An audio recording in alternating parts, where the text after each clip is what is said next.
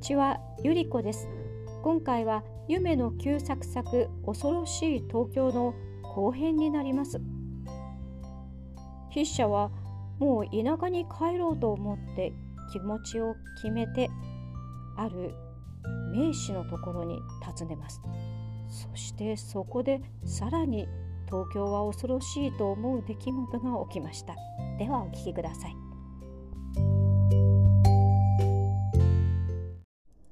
その帰る前日に某名士のところへおいとまごいに行った。某名士氏は八十幾歳の高齢で悠々と白然をしごいてござった。そこへ四十格好の目の鋭い腕っぷしの強そうな刑事前たる人が羽織袴で面会に来て某名士氏の次の間にひれ伏した。初めて御意を得ます。私はバツバツ県のものでございますが、私の友人でカクカクと申す者が個人的の特使で、日本政府の軍事探偵となりまして、〇〇政庁の統治下に入り込んで活躍いたしておりまするうちに、過半来、日本と〇〇政庁の外交関係が緊張いたしました際、カクカクは部下12人とともに一網打尽引き上げられてしまいました。その捕獲された一セスナにカクカクはピストルで頭を打って壮烈な自殺を遂げ一切の真相を調査不可能に陥れましたので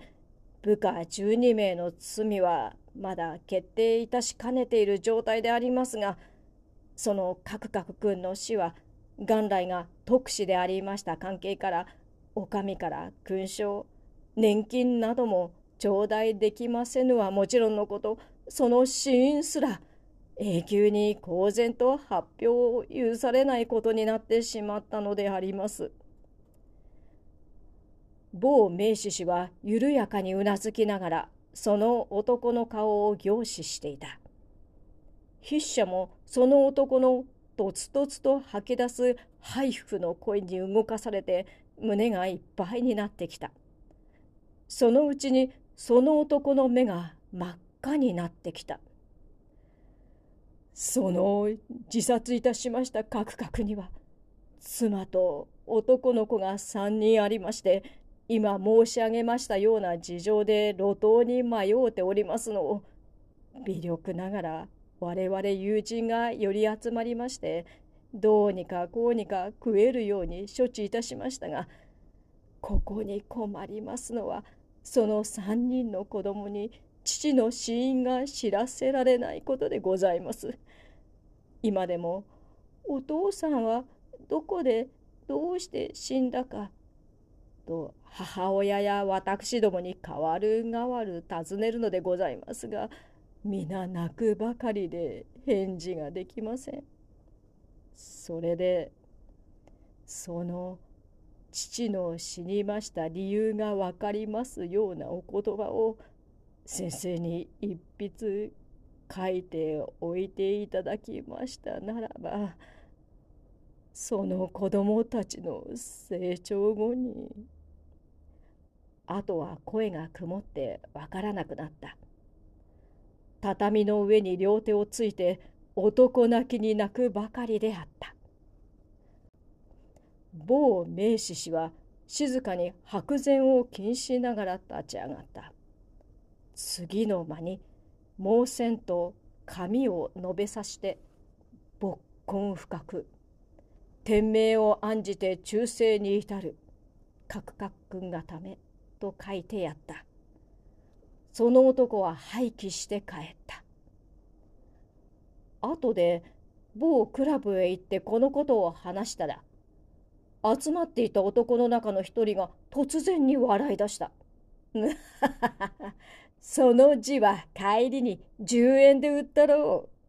う。皆ゲラゲラと笑い出した。東京にはその手が多いからね。筆者は愕然とした。途端に東京が底の知れないほど恐ろしくなった。心の中で某クラブの連中に永久の絶好を申し渡しながら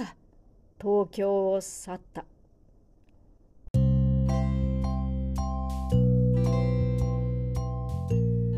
いかがでしたか？天命を案じて忠誠に至る。こちらを書いた某名士氏。白い長いひげでも生やしていたようでそしてこの字は勃根深くということなので、ね、墨色がとてもはっきりとしてて毛線の上で書いたんですよね。なんだかそれを想像するだけでもうわー昔なんだなっていう気がしました。では失礼します。